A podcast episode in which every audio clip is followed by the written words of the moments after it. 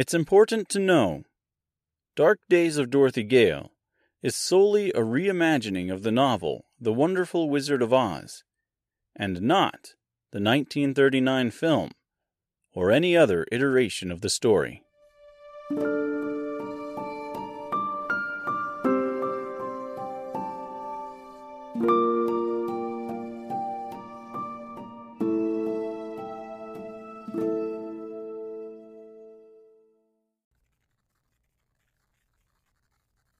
Dark Days of Dorothy Gale Aftermath for episodes 31 and 31 2. Chapter 41 of Dark Days of Dorothy Gale The Quadling Ruins and Chapter 22 of The Wonderful Wizard of Oz The Country of the Quadlings. Woo-hoo! Man! We are nearing the end. This week's episode brings us that much closer to the inevitable end of Dark Days of Dorothy Gale. And it brings us that much closer to the end of The Wonderful Wizard of Oz. In fact, there are only two more episodes of The Wonderful Wizard of Oz left, and one of them is less than a minute. I know, I know, it seems silly to hold off on dropping those last two episodes, but there's a lot of Dark Days story that just doesn't line up with the source material. You know the drill by now. There's a lot to unpack this week, so let's just get to it. This week, we are taken to yet another locale but I suppose that's to be expected. There's very few repeat locations throughout this story. It's really a story of progression and persistence. Once Dorothy is out of the Greys, she doesn't go back. Once she and Mister are out of the woods, she never goes back there either. Cities like Knitfis are not returned to. We return to Il Dayed after the Great Desert, I suppose, but not in any real meaningful way. We return to Emerald repeatedly, as it's not only at the heart of the land, but at the heart of the story as well. But for the most part, once Dorothy leaves a place behind, she just doesn't return. This week, the travelers find themselves at the base of a large Mayanesque ruin. I'm sure there's an actual name for what they came across, like pyramid. I don't know. Is it actually a pyramid? I mean, it's not like a perfect triangle like you would see other more traditional pyramids. I, you know what I'm talking about, though, right? One of those big square stair steppy things. You know what? I'm just going to go ahead and Google it right now. If I don't, it's going to bother me all day. And if it's bothering me all day, there's a chance that it's bothering at least one of you out there as well. So hold on. I'll I'll be right back.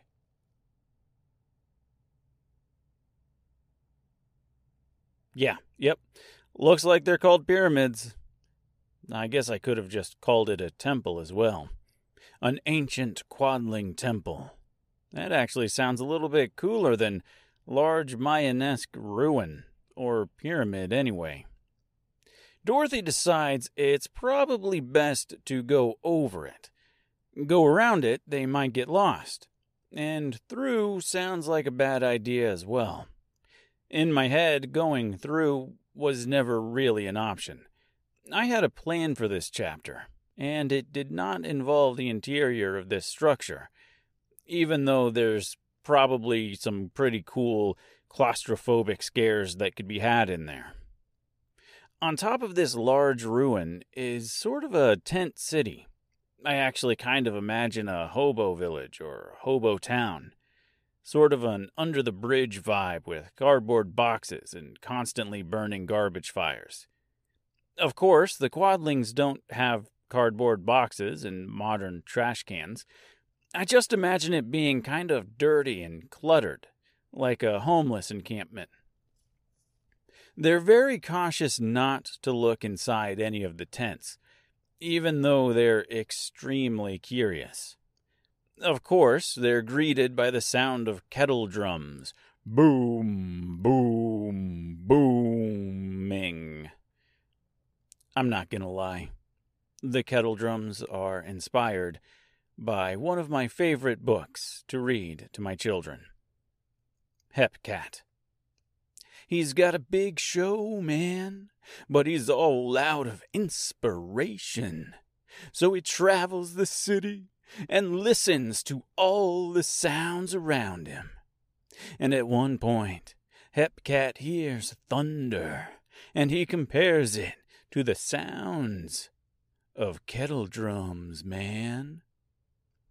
And yes, that is the voice I use when I read that to my children. I might not have ever thought of using kettle drums otherwise. In fact, I'm not even sure I knew what the heck kettle drums were before I read that book to my daughter the first time. Instead, I might have said something like, They were greeted by the sound of thunderous war drums, echoing through the air. Hmm. You know, I actually kind of like that better. But, anyways, the point is inspiration comes from everywhere and you thought it was only Silent Hill and video games. Sometimes the horror comes from children's books. Things go from bad to worse in the blink of an eye here. Mister is taken out immediately, impaled on a large pike, and raised into the air. The line, Why does everybody uh, hurt me? is one of the most impactful lines in the book. If you haven't noticed by now, if it hasn't been clear by now, there is a fairly direct parallel between Mr. and Dorothy. Mr. loses his mother, Dorothy loses her parents, most notably her mother. He is constantly being tormented. Dorothy is constantly being tormented. Dorothy's history and the trauma she's been through is explored in greater, more disturbing detail in the second book as well. But we're not there. We're still in the first story. While they may not be one and the same, they are very much cut from the same cloth in many ways. When you get right down to it, there's a little bit of Dorothy tucked away in many of the characters but it's Mister that really identifies with her. The Quadlings in my book differ greatly from the Quadlings in Baum's version of the story as well. But that, of course, is not saying the inspiration isn't clear. In Baum's version, the Hammerheads and the Quadlings are two very different things. In my version, they're one and the same. Baum describes the hammerheads as having no necks or arms, but had the ability to shoot their heads out like a jack in the box. He didn't use the term jack in the box, but that's kind of what I imagine. In Dark Days, I decided instead of long necks hidden under wrinkly chins, that my characters would have long giraffe like necks. The women, anyway. And they would be armless. Again, the women. The men, on the other hand, would be just the opposite. No necks, but would have long arms. So long, in fact, that when they use their arms to stand, their feet dangle above the ground. Dorothy is about to be attacked by a couple of lady quadlings. They're whipping their heads around like dueling giraffes. If you have never seen a giraffe fight, pause this podcast right now and go to YouTube and just look up dueling giraffes. It's that interesting. Just go ahead, pause it. It it's okay. I'll be right here when you hit play again. It is wild and one of the craziest things you'll ever see. I'll wait. Hey, you hit play again. And that's pretty cool. Or did you not pause this? I can tell some of you out there didn't pause and look up dueling giraffes. And to you, I'm very disappointed. You would have been so happy. It may have even made your day. But, oh well, your loss. So, anyway, I'm glad you're still here. Or glad you came back. Dorothy is paralyzed here. Her brain says run, but her body says otherwise. The lion quickly takes the two lady quadlings out, but that's not saying she's safe. Instead, she's attacked by four male quadlings.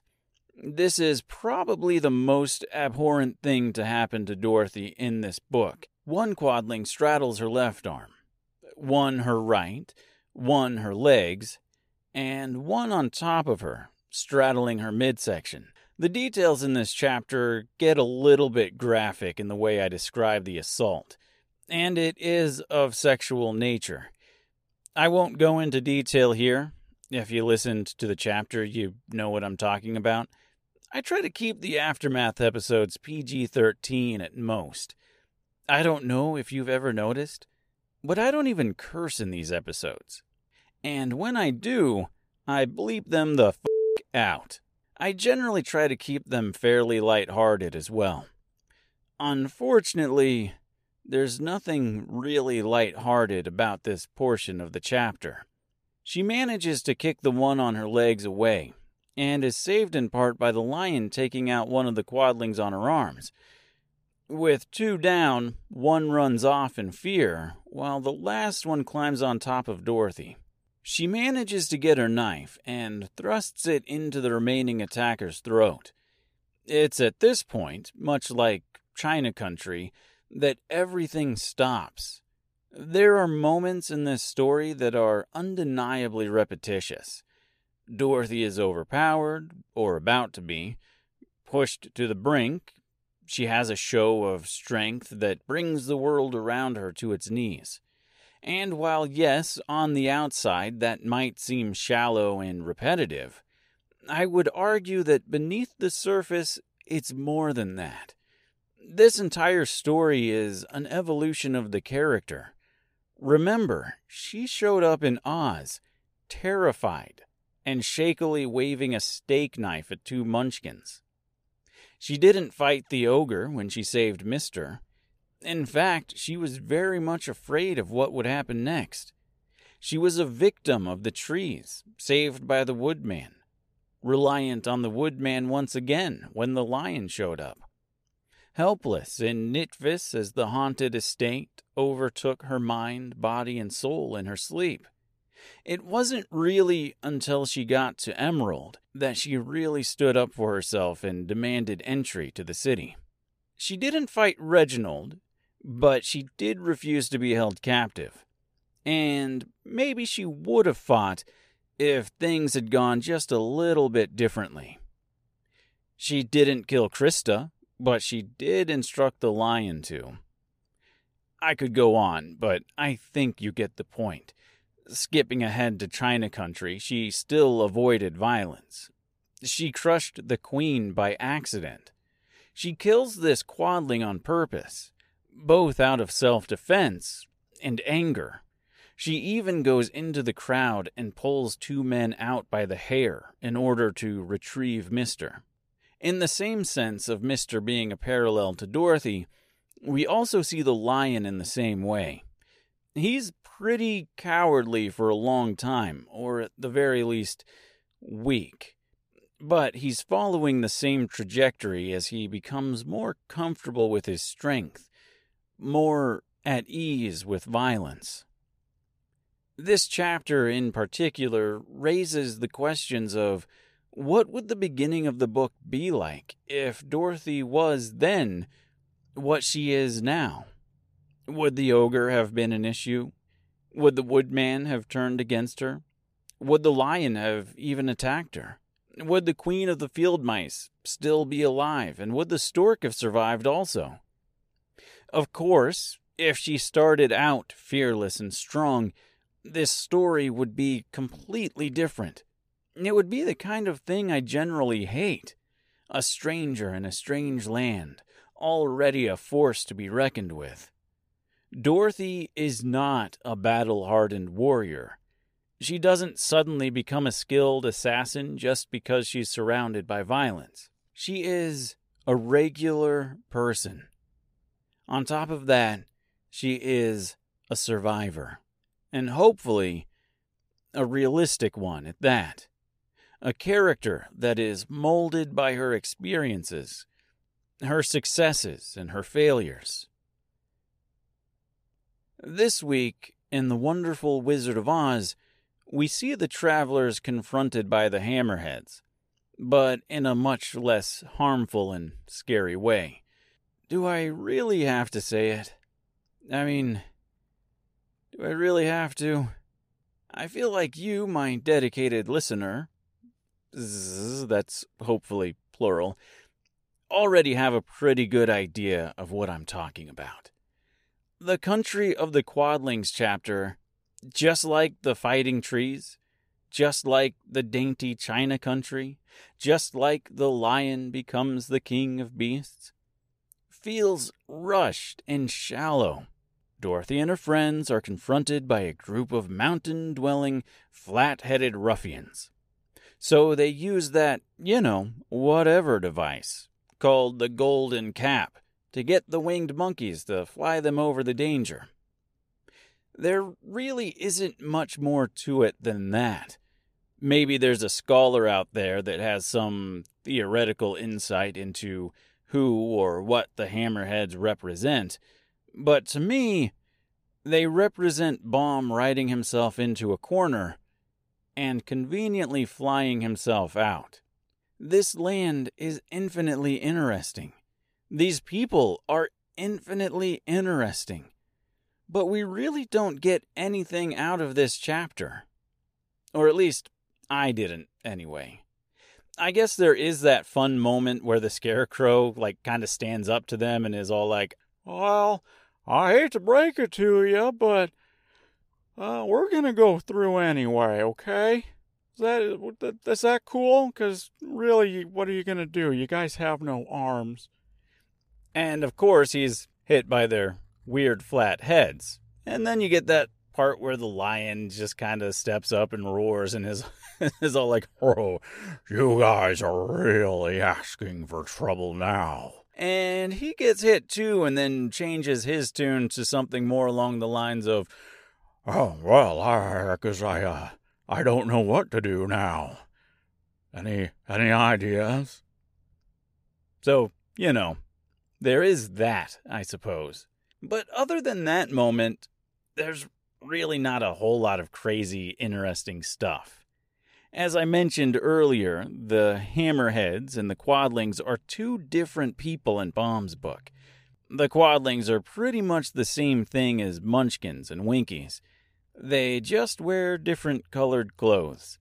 We do get that much closer to Glinda, however, as the travelers find themselves at the gate to her palace and greeted by two guards who eventually let them in. This chapter is short. It doesn't really showcase anyone's talents or strengths, and its sense of adventure sounds much more intriguing and grand than it actually is. If I missed something or failed to address something you feel I should have, by all means, let me know. I'm always open to questions, comments, or constructive criticism. You don't have to like what I make. That's totally cool. But you can still be nice about it. I know you can. I believe in you. You can find me on Twitter, where it's Dark Dorothy G. You can contact me through the old email that's darkdaysofdorothygale at outlook.com. You can find me on Instagram, where it is The Ordinary Sun. That's S U N. Also, if you're interested, there's a Facebook page that rarely, and I do mean rarely, gets updated. And I have an actual Dark Days of Dorothy Gale website. How cool is that? It's dd of dg.com. Currently, it's pretty bland, just some artwork, contact information, summary of what Dark Days is, you know, stuff like that. At some point, there's probably going to be links to t shirts and stickers and other fun stuff, but for now, it's pretty basic. You can, however, listen to every episode straight from the site. No extra download, no login, no account, no nothing. All you need is your listening ears. Also, looks way better on mobile than on desktop. I guess that's just the way the world is these days. Again, that's dd of dg.com. If you tune in exclusively for the wonderful Wizard of Oz chapters, I have some bad news. I won't be reading any more of it. For a couple weeks. That was probably a bad place to pause. Unfortunately, or fortunately, however you want to look at it, the next two weeks will be nothing but dark days. There are only two chapters left in The Wonderful Wizard of Oz, and there's like 15 or so left in Dark Days of Dorothy Gale. The next six chapters of Dark Days have no wonderful equivalent. I just kind of went rogue on the adaptation here. On the bright side, though, in the upcoming weeks, you're going to be treated to, or maybe subjected to, weeks with extra episodes of Dark Days of Dorothy Gale. I hope all that made sense. Anyway, come back next week for three more chapters of Dark Days of Dorothy Gale. Chapter 42, The Ocean and the First Island. Chapter 43, The Second Island. And Chapter 44, predictably, The Third Island. And of course, the usual Aftermath episode. Thanks for listening. I love you all.